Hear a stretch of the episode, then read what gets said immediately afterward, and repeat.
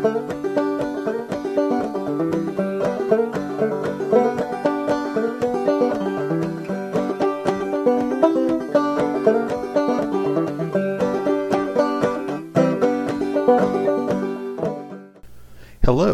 I'm Matt Carpenter, and this is the Good Life Podcast.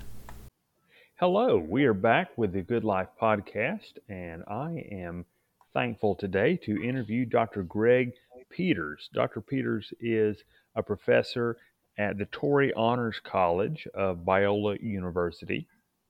He teaches a number of topics there as he is leading his students in, uh, in the, through the curriculum. And also, he is uh, on the faculty at Nashotah House, which is an Anglican seminary in Wisconsin. So, Greg, uh, we are thankful to have you with us today. It's great to be here. Thank you. So, he has written several books uh, centering around monasticism, and that is really the, the, the emphasis that I, I, want us to, to consider today. Uh, some of his books are, uh, I, I believe, one of the earliest was called Reforming the Monastery Protestant Theologies of Religious Life. And then uh, a year later, he published The Story of Monasticism, Retrieving an Ancient Tradition for Contemporary Spirituality. And then in 2018, The Monkhood of All Believers. So, the monastic foundation of Christian spirituality. So, as you can tell, but both by what I've said already, and also I know some of his research that is ongoing. Uh, medieval spirituality, monasticism is his specialty. So, Greg, tell us, or if, if, you don't mind me not calling you Father Peters, which is your, your official That's fine. Uh, title, because you are also a rector at uh, at an Anglican church, correct? That's correct. I am. All right. Yes. Yeah, so I, I see. I totally missed that, and that that shouldn't happen because that is very important work as well. so, what what is the name of your church? Uh, Anglican Church of the Epiphany. Okay. All right. And that's in Los Angeles? It's in La Mirada, the same uh, suburb of Los Angeles that Biola University is located in. Okay. Yes. Well, my, my limited knowledge of Southern California geography just, you know, kind of, kind of puts Los Angeles as one large place that just includes a huge number of smaller places. So absolutely, anyway. that's the way to, that's the way to think about it. I mean, I I don't tell people I live in La Mirada. Oftentimes, I tell them, "Oh, I live in Los Angeles." Yes, it's just yes. it's just easier that way. Uh, I'm with you. So, how did you develop an interest in spirit, medieval spirituality, monasticism? You know, what what is it that really that triggered your curiosity and research in this on this topic? It's a great question, and it really is the story of my professional life. I was in my last semester of college; it was a Bible college. Uh, so Bible colleges aren't like universities per se, where you you know do kind of a very robust training in the liberal arts. So we had a more limited, uh, you know, understanding of classes that had to be taken outside of one's major, and mine was biblical studies. So there was a church history two class, which was required. There were only two church history classes, one and two. And one was the book of Acts, and two was everything else, to be honest with you. Um, so, you know, that's a lot to cover in a class. Um, wasn't expecting really to learn anything about the Middle Ages, nor did I have any desire to, to be honest with you. But the professor of that class uh, slowed down long enough in the Middle Ages to talk about uh, this person named Bernard of Clairvaux, who lived in the 12th century. And he said that he was a, a monk, and more particularly a Cistercian monk. And being the kid from Virginia that I was, I thought, what's a Cistercian? No, actually, more basically, what's a monk? you know, and so it just started with that class, and I I finished right after that semester, so I had a lot of free time. So I started reading uh, in the area of monasticism and the history of monasticism, and I've just never gotten over it. Um, is the way that I describe it. I mean, it's coming up on to 30 years now um, since that class, and I've just not stopped being interested in monasticism. So that's what got me started. What hooked me was just this fascination with this institution in the church that clearly God's Holy Spirit had used uh, throughout the history of the church. And uh, many remarkable ways, which isn't to say it's not without its historical problems and institutional issues, but it's just become a just became a passion to really understand this thing called monasticism and how God had used it in the church. All right, so when you when you were in college, then uh, get it with your undergraduate degree, you were not Anglican at the time. I was not. I was raised in Virginia as a Southern Baptist. Uh, and then my faith really came alive uh, near the end of high school in an independent Baptist church um, that I started going to because I had some friends there, and my faith just really came alive. And so my my journey to Anglicanism is a is a, is a longer story that involves my adult life and my early married life. Um, you know, we, we became Anglicans, my wife and I, when we moved uh, here to California in 2005. That was uh, the real first time that we were both ready to make that move and had the opportunity to do it. Okay. So I'm sure your research, though, ties in, and I'm not going to ask you how right now necessarily, but but but I'm sure that that those two things tie it together in some capacity because absolutely is... absolutely yeah and again that's a that's a longer story but if you're going to start reading in the history of the church it's it's going to raise a certain set of questions and not everyone answers those questions in the same way in the sense of becoming an anglican or something like that but but for me yes my studies in monasticism and my journey towards anglicanism were very much a part of each other. Okay so looking now at really your your your second book. We'll, we'll get to the, to the first one uh, in a little bit, but but this is more of an chronological order.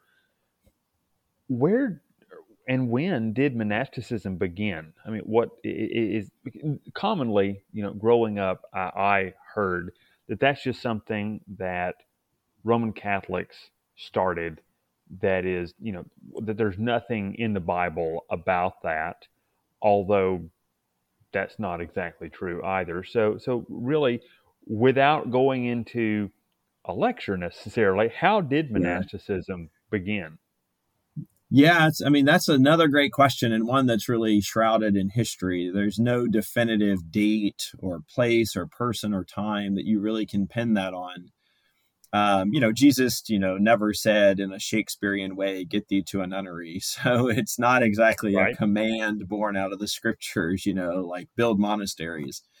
It began to flourish in the fourth century. So that's often where you see uh, the real sources take off in, in the fourth century. But um, so you can read in certain works that monasticism started in the fourth century. The better way to say that is it flourished, um, began to flourish in the fourth century but its actual histories are a little hard to pin down. But the other side of this too is you have to know what you're looking for if you want to find something historically. So the moment you say where, you know, where is the beginning of monasticism historically, you have to have a working understanding of monasticism to go and find that thing back in the historical record.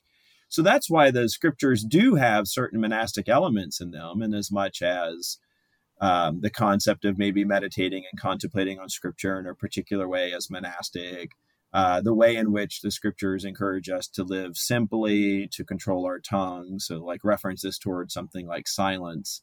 Those are all monastic, but, you know, Christian, but monastic in a particular way. But if those things are constitutive of monasticism, then there they are in the scriptures. But if those aren't really constitutive of monasticism, then we wouldn't really necessarily say even those things are echoed in the scripture. So, so there's no one place one can really look. But uh, so that that's a bit of a historical uh, mystery as to you know who would be the first monk or who would be the what would be the first monastery. Uh, but we know that maybe as early as the 60s, uh, the Apostle Paul's letter to the Corinthians uh, when he's in chapter seven making reference to this thing called spiritual marriage or syneisaktism is what it later became called. It's it's that sense that like uh, two people living uh, kind of under vows with each other might suggest that there there is some proto monastic elements in the New Testament, but um, you know those stories of Paul the Hermit or Anthony of Egypt being the first monk is just not that's not true. It's a that's a convenient historiography. That's not an accurate one. It's just a convenient one. Right, and, and the we know in Scripture that there were men who went to the wilderness or to the desert at times, going back to the Old Testament, Elijah was a prophet who came out of the desert or out of the wilderness, and he lived there most of the time, though. Then we see John the Baptist, who came out, he ate locust and honey. He was a man from the wilderness in the same spirit of Elijah. And then Jesus, for 40 days, went to the wilderness. And then, of course, Paul says in Galatians that he went to the desert of Arabia for three years. Mm-hmm. Right. So we could call that a number of things, but one thing you could call it was that for three years he was under a type of monastic uh, treatment. I mean, he he he was separate for a time. So I mean that is something that we see clearly in Scripture. Absolutely, yeah. And as long as monasticism has an understanding, and it, it's accurate, it's an accurate understanding to say that within monasticism there is this sense of withdrawal into not just the desert, but even the proverbial desert, just away from people. And right, we see that all over the scriptures. A lot of people would say maybe something more like monasticism is characterized by the taking of vows, and so we we see some vow taking in the scriptures, uh, Nazarite vows and stuff, but not not in the same way that it's you know developed in monastic history. But absolutely, I mean, in the 13th century, you know, uh, the the new monks of Carmel were certainly making the argument that they had been founded uh, by Elijah in the Old Testament, which which of course was, you know, his, a little bit historically impossible, uh, right. but at the same time, you know, it made for a good origin story. So the point of that, though, is not to say that they were lying or trying to be deceitful, but they were looking towards an Elijah or John the Baptist and noticing that monastic like ethos that those men had adopted. And then the final thing, you know, something else to say, maybe not the final thing, is to say, like, you know, there was also the enrolling of widows that we have in the pastoral epistles. So, in some way, you know, that kind of enrollment was they were entering into what we might think of as some sort of an order um, of widows. And so again, that that's very monastic to, to be entered into an order uh, like that. So I, I, think collectively the scriptures paint in broad brushstrokes some monastic like themes.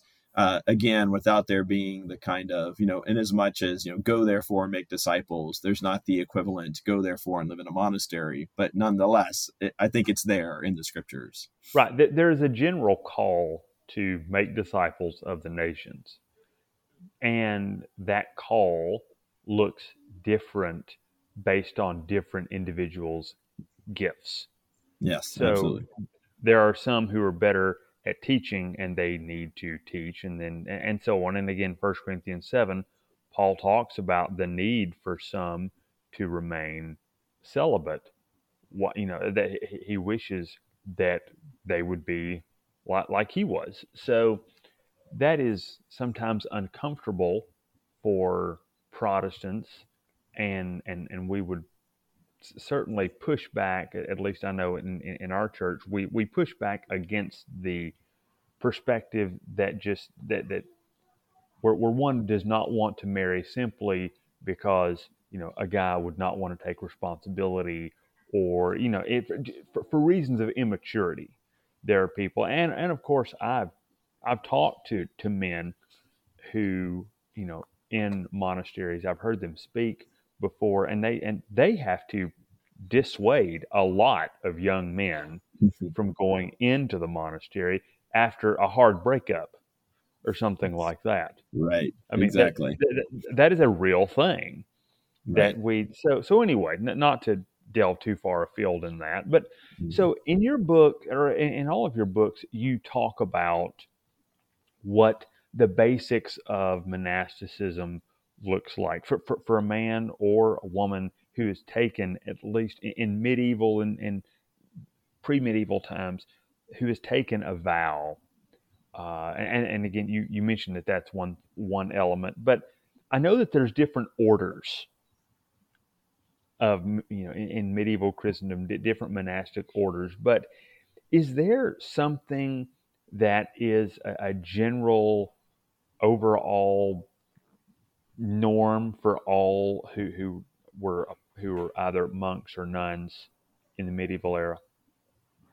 Absolutely, absolutely. I mean, uh, even though vows might differ, they they have common themes um, running through them. One of those is poverty. Now, again, that the the excess of that poverty, if you will, or the contours of that poverty would be would vary. But poverty is is a very common monastic uh, vow to take, um, even if it's not an explicit vow to poverty. It's to some sort of simplicity, which by implication is a is a vow of poverty. So um, monasticism has always been very um, careful of its relationship to money and it in its worst forms. You know that was manifested in the sense that money was kind of material matters bad. We have to reject it. Uh, in its best forms, it's a stewardship um, issue that you know they they vow poverty in order um, not to be caught up in some of the trappings that come with money, uh, but also to help others by divesting themselves um, of money. Uh, another theme that runs through it is celibacy. That's a very common monastic vow, um, even when it's not, you know, made explicit. Say with the Benedictines, you actually don't vow celibacy, but you know that that is something that is expected of you in your in your vocation is to remain celibate. And again, in the worst forms of monastic history, that was oftentimes expressed in kind of a sex is bad and therefore should be avoided because you know it was it was again it was mucking about in matter or even negative connotations of uh, raising children but in its better forms it's about you know paul warned us the apostle paul warned us that you know married couples will have great greater distractions which is i think just true um, and so monasticism in order to kind of be more um, single-minded, you know, uh, gave up the married life. And, and the final one to, to say, which is not a real popular one in the 21st century with a lot of us, is the um, submitting themselves to authority. So even if they didn't take explicit vows of obedience to an abbot, which is exactly what the Benedictines did, and if you read the Rule of Benedict, you know his idea of obedience is very offensive to the 21st century mentality of you know what it means to be an empowered person.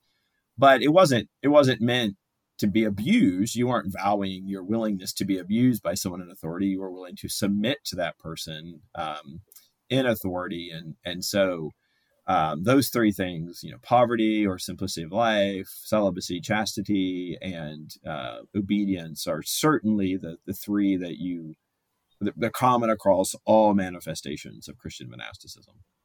Okay, so with that, then probably the most famous monk in or, or, founder of an order is Saint Benedict.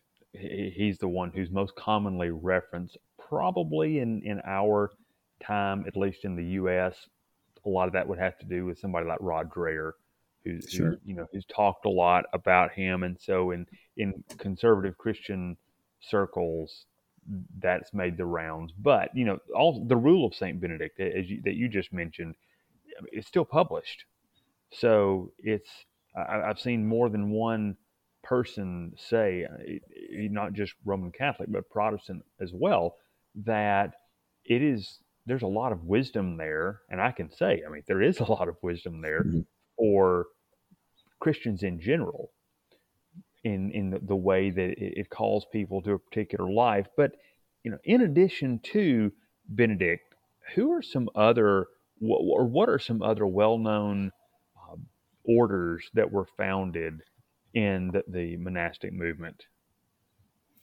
So, uh, though not all Franciscans would call themselves monastic because they make the distinction between monastic versus mendicant, the begging orders, but for the sake of this argument, what I've done in all my books is include the Franciscans as a monastic order. So I'll, I'll do it again today to be consistent. Uh, you know, sure. like you know, Fra- Francis becomes a, is a well known figure, and um, you know, is, is, a very popular in the imagination of people that think about uh, monasticism. You know, his his uh, preaching to the birds. You know, so you you, you go to a Roman Catholic hospital, or maybe even it's just a former Roman Catholic hospital. They've never taken the Francis statue out of the garden, and there he is with birds alighting on his habit and things like that.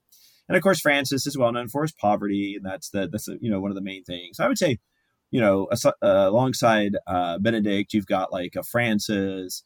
Um, this might sound a little more niche, but I do think I'm surprised at the number of people that have some idea about Anthony of Egypt. the fourth century monk, um, who really kind of was, you know, is very paradigmatic um, monastic, if you will, living in the desert, um, those kinds of things. And so, um, he, you know, he's famous in Christian history because his his life, written by Athanasius, helped to convert Augustine of Hippo.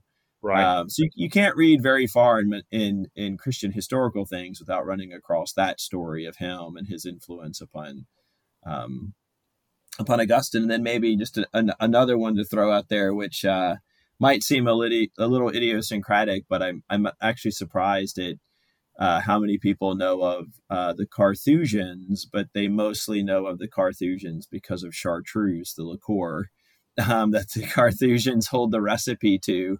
Mm. Um, and a lot of people know um, like a Thomas Merton as well, uh, because right. of his, you know, very famous um, 20th century author, of course. And they might not always understand the distinctions between the different kinds of Cistercians, uh, but they'll often know something of Thomas Merton. Again, if you if you read even just a little bit in modern spirituality, you're going to encounter his name uh, for sure. Right. So yeah, so those those are those are some of the more well known. And if you go a little deeper, someone might you say John of the Cross, and someone goes, "Oh, you know, I know, I've heard of that before." And so, right, uh, yeah, he and Teresa were Carmelites in the 16th century Spain. So, um, so, so they they're they're a little well known at times.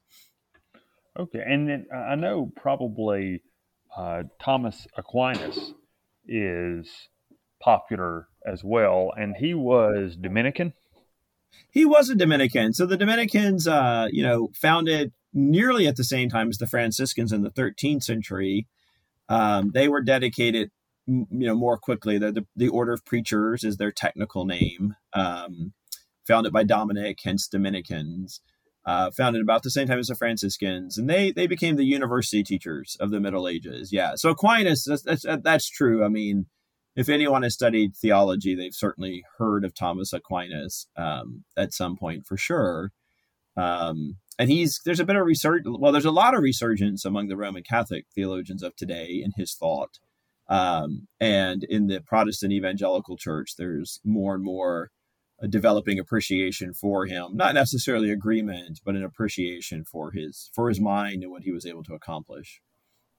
Right. Well, I know from my own experience, I've not listened to a lot of Roman Catholic preaching, but often if someone is from the Dominican order, they they're just generally better in preaching than I mean that's not just cliche. I mean that, that they sure, often sure. just have good delivery yeah still dedicated to again they were the order they are the order of preachers so they're still dedicated to that first and foremost.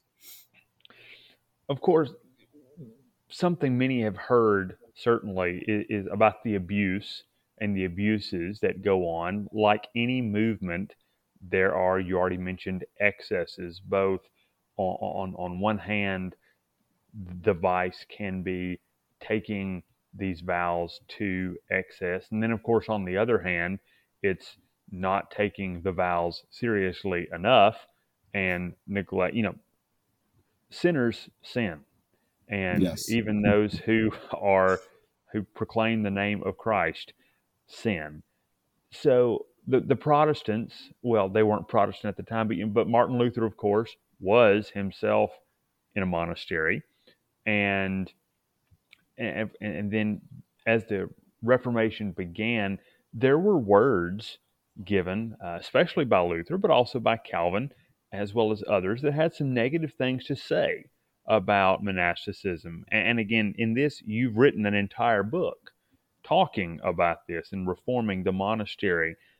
So, in that book, though, you brought out a point that until I'd read it from you, I'd not heard it from anyone, which was to say that the reformers were not necessarily just for the abolition of all things monastic. So, so, so tell us about this nuanced view that these Protestant fathers took towards the institutions.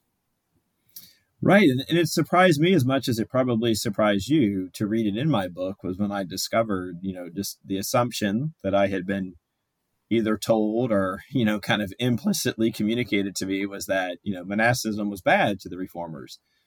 Um, it, which is which is true only in a very qualified sense. So for example luther himself mostly just rejected to the taking of vows. And even within the taking of vows what he mostly rejected to was one that even though you know monastics said the vows were taken to god uh, Luther thought, no, they're actually taken to the Pope. So, so his rejection of vows was tied up in his rejection of the office of the papacy. Uh, but then he also thought that a problem with the vows was that they were intended to be lifelong vows. You know, so the the the, the thought that a 20 year old would somehow be able to discern that he or she was called, you know, for the rest of their life to a monastic life, he thought, you know, no, that that's absurd. And so, so he rejected to the vows in particular. Um, Calvin didn't even quite say that much, for example, because as a second generation reformer, there just wasn't monasticism wasn't as kind of common in his face as it was for Luther. Uh, but they both were able to say great things about goods of monastic institutions, right? Like the, the, the collective communal life, the focus on prayer, um, the focus on what we might think of as virtues, like the exercising of poverty uh, the ch- right. and chastity and those kinds of things. So they they would have not liked a monk who argued that that marriage was bad and that celibacy was better, but they they appreciated that some people were called to remain celibate and, that, and monasteries provided that opportunity. Um, so they both had a great love of Bernard of Clairvaux, for example, which is who got me into this whole monastic enterprise. Matter of fact, I mean, they both quote him copiously yes. um, and their works. I mean, so much so uh, there's whole books and articles written on their use of Bernard of Clairvaux in particular. Uh, Luther Luther looked to Bernard, looked to Francis as positive examples, and basically Luther says if everyone could have been a Bernard or a Francis, then absolutely there should be monasticism. But because not everyone is a Bernard or a Francis, you know, monasticism needed right. to be different, different. So really what Luther and Calvin rejected was the monasticism as it had developed up till their time and in the way it was being expressed in their time. They both were for the institution, but modifying it, reforming it. Um, that never happened quite the way that they had envisioned and, and thought it might happen. But, you know, it wasn't a wholesale rejection, it was a qualified rejection with an intention that if we could just reform this in certain directions, this is a good thing. Right. When when they were writing, certainly, and and you know this, they they did not start out with the idea that we're going to write, get kicked out of the church, start our own thing, and you know that was that was not the point, but that was in God's providence. That's what happened. Mm-hmm. So, but there, just as with the church itself, also with monasteries, there's a lot of of secular politics that was involved in in these things. So probably people make a really big deal about King Henry VIII and the dissolution of the monasteries as you know in, in, with what he was doing and there's mostly you know, somebody like Brad Gregory or you know others who, who who say that that was his step towards moving Britain actually not towards Reformation but secularism. However, mm-hmm. with that, I mean, I'm not I'm not going to sit here and and call Henry VIII a model of Christian charity or anything, but there was a lot politically going on with the fact that they owned so much property and there was such control of Rome in England. I mean, th- this was a political maneuver as much as it was a religious maneuver. Absolutely. And, and in a time where things could just immediately go to excess. I mean, we, we know that even in Germany. I mean, that, you know, Luther never, well, actually, you know, he never intended to start this thing called the Reformation. He certainly wasn't keen on the warfare and the bloodshed that resulted from the more radical reformers, you know, which again, it became political very quickly. I mean, establishing Protestantism through warfare as opposed to conversion. And so right. you're right. I mean, we cannot know the mind of Henry VIII. So we know that if you say, well, Henry just wanted the money, that's that's an overstatement historically in one direction. If you say, well, Henry was just trying to make things Protestant, that's an overcorrection in the opposite direction. The truth is somewhere in the middle, and to be honest, we don't we don't know the mind of Henry on all these things. But you're absolutely right. I mean, these were these monasteries were often, not all, they were often very large and successful monasteries. There were also a lot of small, struggling monasteries that actually were poorly run and not healthy in the sense of like their monks actually suffered disease and death because they were too poor to eat well. And so Henry closed those as well. Uh, matter of fact, he legislated that monasteries of a certain size had to merge with other monasteries. And that wasn't just to grab their real estate because they didn't have a lot. It really was an attempt to to be thoughtful about you know expressing the monastic life. And in time, he came to uh, obviously re- completely reject it. But oh yeah, I mean it's it's both a, you know it's a secularism, but it, it but it's just tied up into the secular concerns as well. Like you say, there, there's money, there's land, um, there's just the capital of literacy that monasteries, you know, by and large, had a, a, better educated uh, group of people, and so when when when when potential future leaders of nations enter monasteries, they're taking themselves out of useful public service. And so, right. you know, Henry and other princes and all were were not keen on that as well. Sure. So that right, and again, the the, the discussion of, of Reformation era politics is fascinating, but not the foremost goal of the discussion today. So, but but yeah. it, it, you can't. Neither can you separate it though from what exactly. was going on. So, you know, if we move further on, as you already said, uh, despite the nuanced view that some of the reformers took, uh, overall, it was the Reformation in Protestant countries caused a, a sharp decline in mm-hmm. monasteries and monasticism. But even with later some later Protestants, it, it's been rediscovered.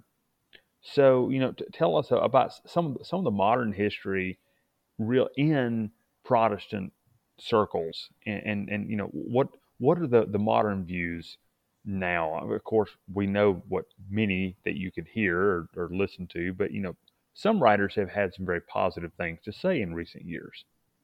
Yeah, yeah.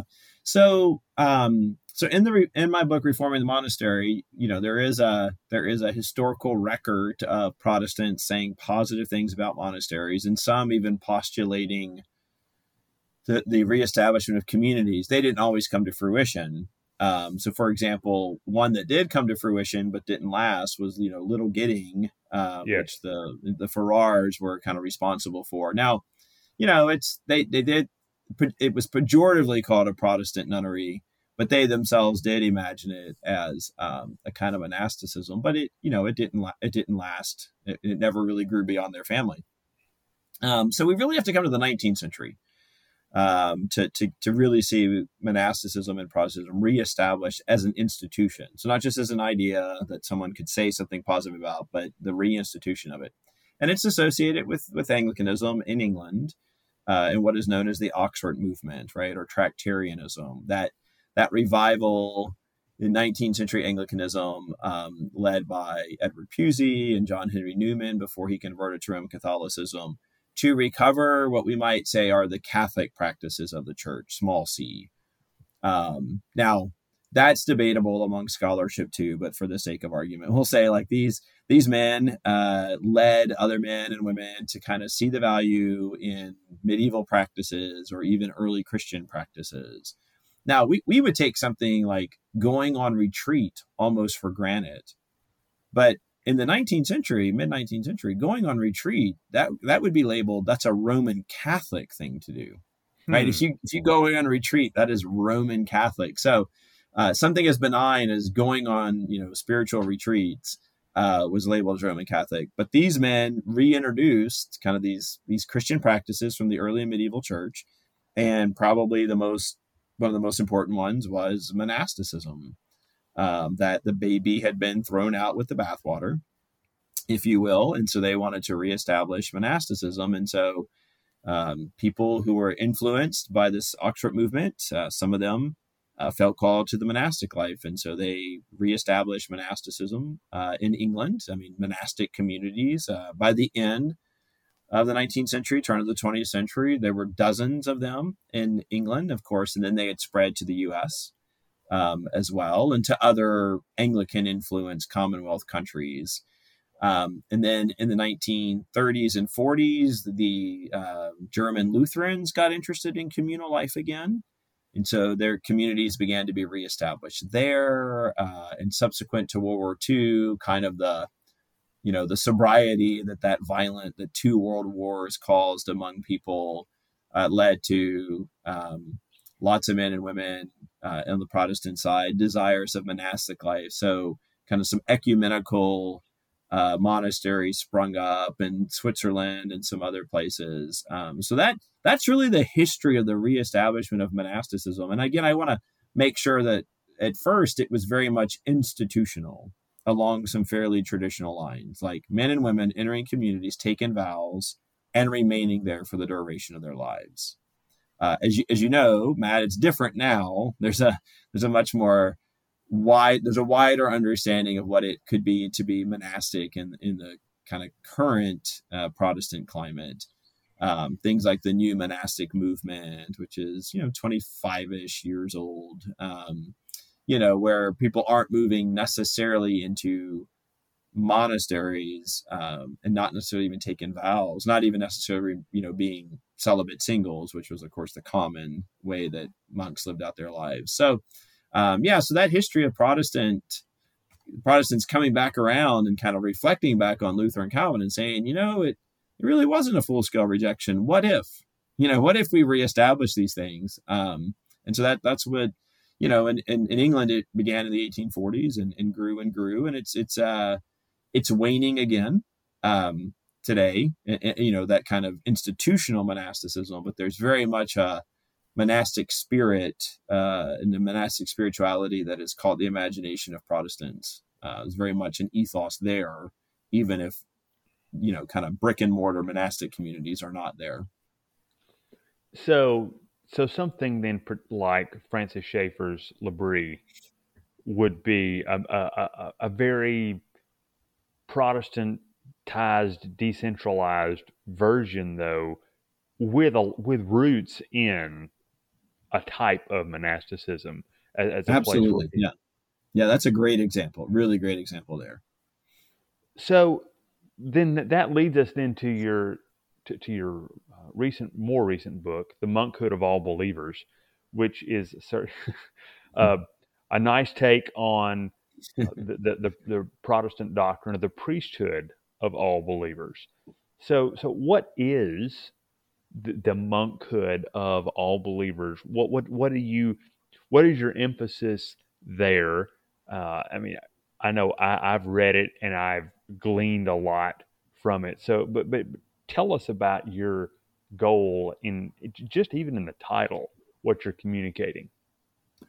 Sure, I'll, I'll start with the title mostly because it's a it's it's a bit of a fun story. Um, so for years, a group of faculty and students out here at Biola would would play some pickup basketball on a Friday afternoon, and so I was playing basketball with one of my colleagues, Matt Jensen. Uh, he got hired the year after me, so we've you know worked together for a long time. And I was telling him about this book that I was kind of just starting, and and um, he, you know, I said I I need a working title because whenever you sign a book contract, you know they, they they're going to put something down, and he I think we played maybe five more minutes of basketball. And right after someone made a shot and there was just a brief lull, he came over and he said, like, the monkhood of all believers. That's that's what your working title ought to be.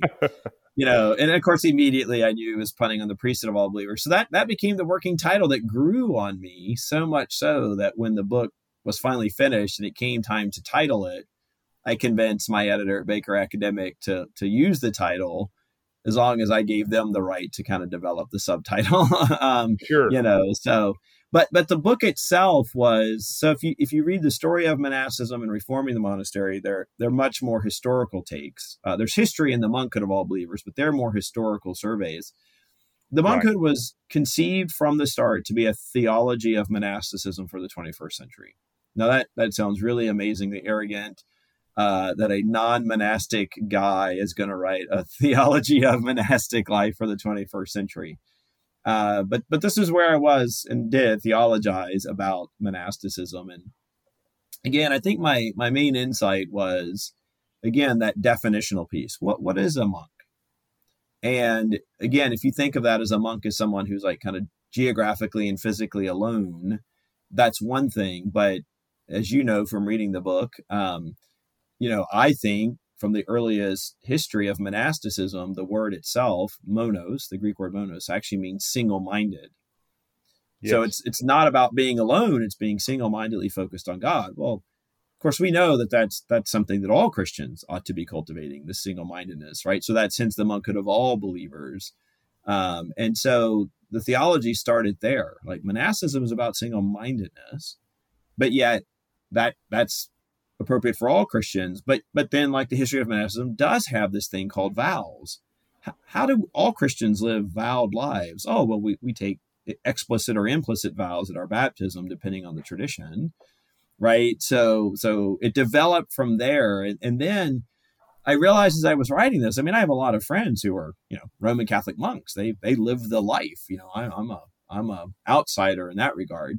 Um, but I thought to myself, well, what am I saying about, am I devaluing um, the vocation of my friends who have joined monasteries and taken these very tangible vows? Like, uh, you know, like, I mean, I've, I'm married. I've taken marriage vows. I'm a priest. I've taken priestly vows. So I, I understand vows, but they've taken the set that qualifies them to, to be monastics in that kind of very traditional proper sense. So, so I realized that it, it wasn't just a theology of monasticism, but it also had to be a vocation. There had to be a piece about like being called uh, to the so to the monastic life. So all Christians are called to be single-minded, but then some Christians are called above that to to work that out in what we think of as traditional monastic communities. So that's what I've tried to do in the Monkhood of All Believers is, is lay out like the way in which we're all monks of a particular sort. And then there are monks of the traditional sort or the historic sort. And the and the church has room and needs both of those, I argue, because my main argument for why should we still have brick and mortar monasteries with men and women who take vows of poverty, chastity, and obedience, for example, is because well, God still calls people into those brick and mortar monasteries to take vows of poverty, chastity, and monasticism. So therefore, because God's still calling people to that life, there needs to be a place for them to work out that vocation. What I would add also that your view on you know you a uh, an Anglican who's writing about a, a, theology of monasticism for the 21st century if there's only a Rome, the Roman Catholic view then that automatically excludes uh, quite a few people mm-hmm. from from doing this so who better to write than you know about how Protestants can rightly appropriate the best of what's been handed to us in the past. So, you know, it, it is helpful to think about.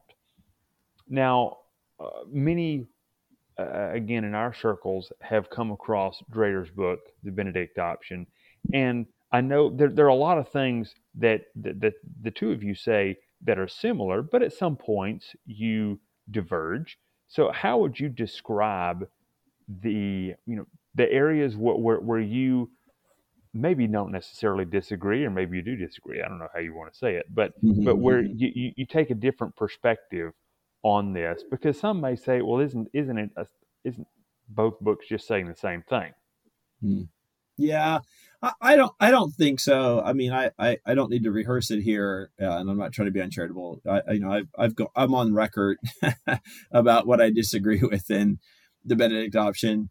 I, I think a main difference between what uh, Rod Dreher and I are doing is Dreher's coming at it from a slightly different. Well, maybe maybe slightly different is, is too modest of a phrase. Maybe it's it's radically different. Um, Dreher's coming at it as kind of a critic of of of culture, a cultural critic. Um, you know, he's, he's looking around and seeing the reality of of 21st century culture And then he's saying, you know, we, we need to be like Benedict and kind of flee, fuga mundi, flee the world. Uh, it's it's unsalvageable to some extent. Um, but not only that, but by fleeing, what we ought to be doing is is recreating uh, the culture, right, um, along you know more biblical uh, lines. Okay, that I mean, maybe maybe that's true. I'm not. I'm not I'm not quite as strong of an advocate of fleeing culture as I think um, as I think Dreher is, um, and, and, I'm coming at it from a more theological standpoint, which is, I mean, again, I'm not I'm not meaning to say Rod Dreher is not theological. It's just uh, I think he's led with being a cultural critic, and from that perspective, and I've led more with the mind of a theologian um, that has you know, really started off like my, my passion is to, you know, how, how do we all draw closer to Christ and, and, and God himself? You know, how do we participate in the life of the Trinity? How do we grow in holiness? And, you know, that, I mean, obviously monasticism, even though I fell into this area of study providentially, I mean, that's been what's, you know, guided my understanding of monasticism. So when I, when I want to reappropriate monastic tradition, it's, it's for the purpose of the church, for the sake of the church, for the sake of godliness. Yes. Um, you know, Dreher's again, it's little. He's got more of a cultural impetus going on there. Now, I, I will say this is a criticism. I, I think I think Dreher Rod Rod is misreading Benedict's life a little bit. Um, you know, uh, I don't I don't think Benedict was necessarily rejecting culture writ large. The way I've said it in print is, you know, Benedict, you know, applied to the University of Rome, if you will, and he went there and he, he, he was a nerdy kid who wanted to read books all the time and then he was exposed to frat life and was scandalized by the frat life and so he said i don't want to stay here. I think i'll just go read books in a cave. You know and that's a bit of an oversimplification um, but that that's different than saying you know roman culture in the in the fifth century is is moribund and has to be fled from in order to recreate a culture. I don't think benedict went into that cave thinking you know what i'm going to do? I'm going to become the patron of europe and set up set up an alternative system. I think he was pursuing a life of holiness um, that resulted in this you know countless numbers of benedictine monasteries over the years. So my take is more of like culture aside we're called by God uh, to a life of holiness, to single mindedness. And so, therefore, we should take that seriously.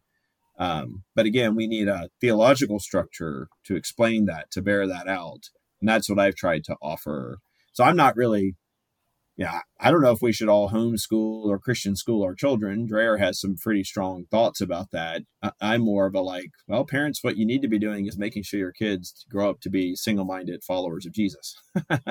and and how that happens is, but you know, it's it's it's your parenting life alongside the work of the Spirit, both in your life and in the life of your children.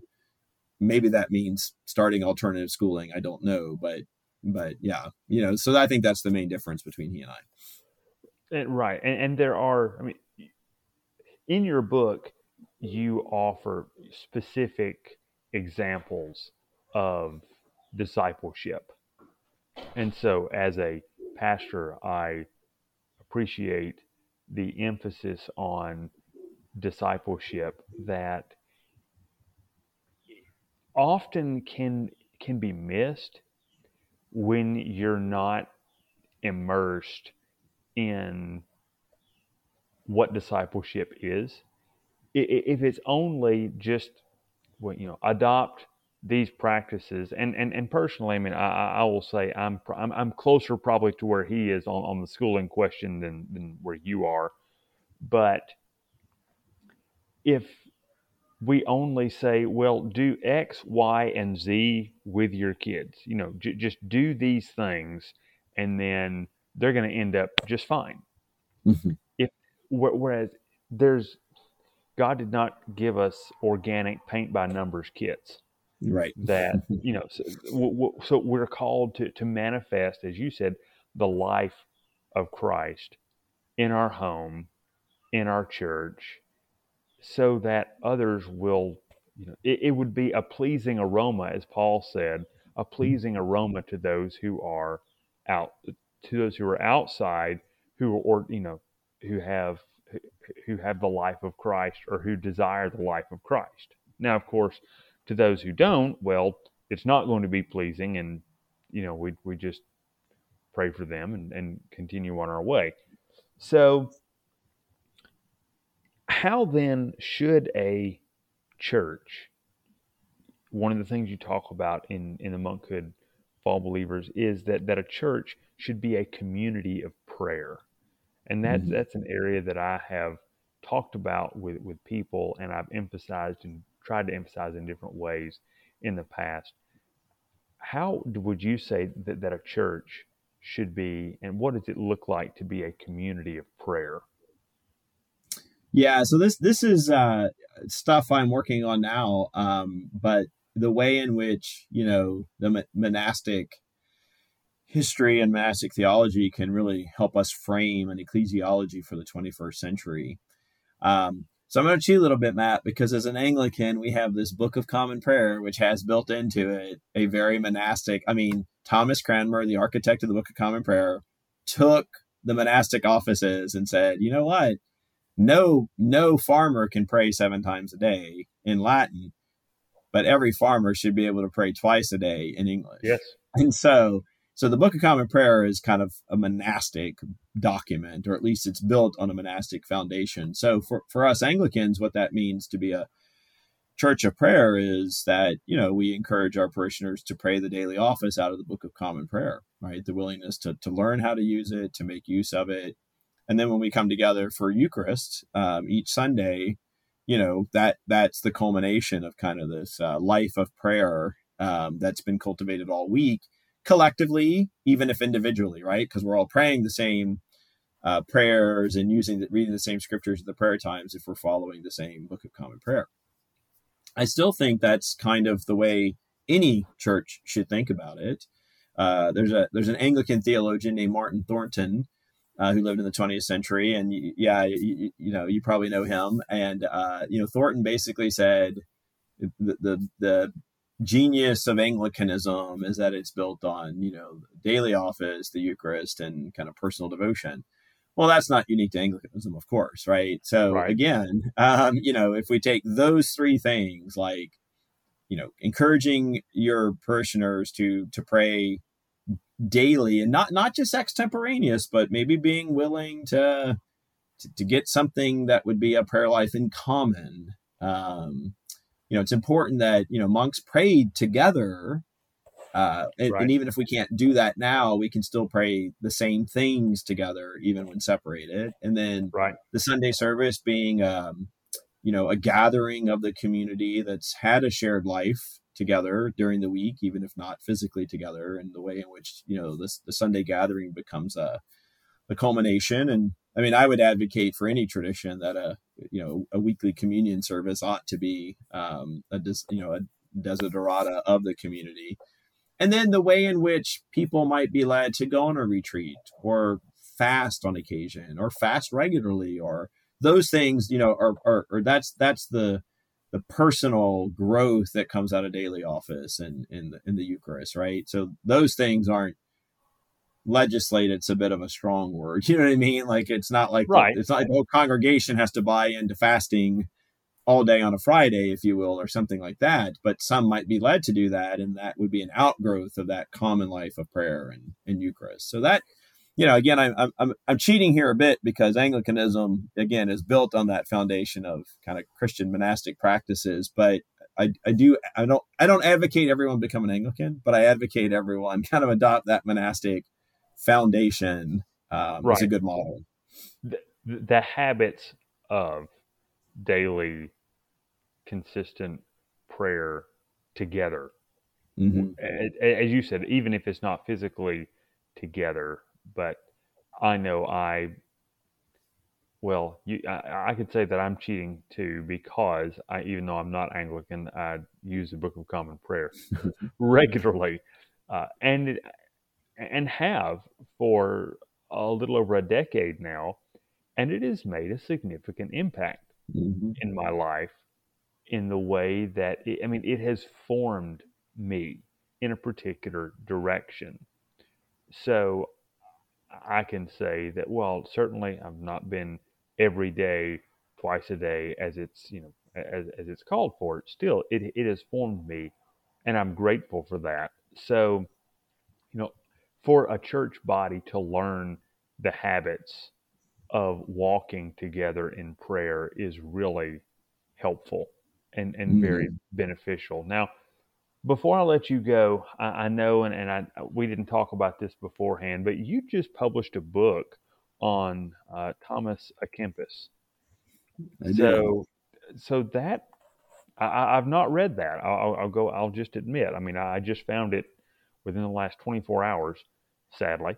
But hopefully, it won't be a sad thing for too long. But still, uh, tell us just a little bit about him. How does his his life, his theology, tie into to what you've been doing, and and what did you learn from him that you found interesting? So I I took to reading the Imitation of Christ kind of every Lent. Um, it, it's it is just such a beautiful book of spiritual instruction. Um, I got in the habit of reading this book every Lent. And to be honest with you, I, I wasn't thinking so much like as à Kempis as a monastic, but it was just his the imitation of Christ is just such a important I mean, it's just such a great, great, beautiful, beautiful work. Um and so I I was in this habit of reading him every Lent and uh you know, then as I started really thinking about like, oh yeah, I mean, I have to kind of keep reminding myself I'm reading a 15th century monastic figure here. Um, and my knowledge of kind of 14th and 15th century monastic history was spotty at best. Um, and, you know, just, I hadn't really done deep dives into 14th and 15th century, for 15th and 16th century, uh, sorry, 14th and 15th century. So, the, the genesis of the book was like, oh, I should I should write some sort of introduction to à Kempis and it'll force me to, to know that tradition better. Um, but really, so that's the, you know, the Genesis was a little bit of a, just a self-serving, like if I write a book on this, it'll force me to do some work in that area. Um, and I hope to do more because I discovered all kinds of fun stuff. Um, but while writing the book and now immersing myself in the imitation, you know, intentionally every day for months, um, you know, I just realized how many of his of these monastic themes just come out in that book, right? I mean, it, it really is. Um, I mean, it, it is a book that Protestants love. It's one of the most translated and read books, you know, in the in the history of of, of bookmaking. Um, and, and, and, if you read it, if you know enough, if you know monastic things well enough, you you read it, you can see how monastically inspired it is. Um, and so it just brought together like my own desire for ongoing formation with with the spiritual classic that I resonated with, and then noticing more and more it's very kind of it, it's very monastic, but again, it's just geared towards everyone. So I think that's that. The other thing I would say too is like it, it is a book for the monkhood of all believers, right? It it it it, it, it is just accessible for all of us uh, who are monks of, of that particular sort. Mm-hmm. Um, so it, it, it, it was surprising how amazingly monastic I was able to really see it as. Um, I, I, don't I don't latch onto that per se in the book, um, right? But you know, really kind of wow. If if everyone's a monk of a particular sort, what would be the kind of book that everyone should read in formation? And for me, apart from the Bible, it's the Imitation of Christ. Just uh, an amazing, amazing work. Well, that is a good recommendation for everyone. Um, in, in, addition to, to, to, your works on monasticism, which have just really interesting and fascinating and much that we can learn from them. So, Greg, I appreciate it. This has been really good. It's been very helpful. So, uh, I thank you for taking the time to meet with us today. Absolutely. Happy to do it. It's great.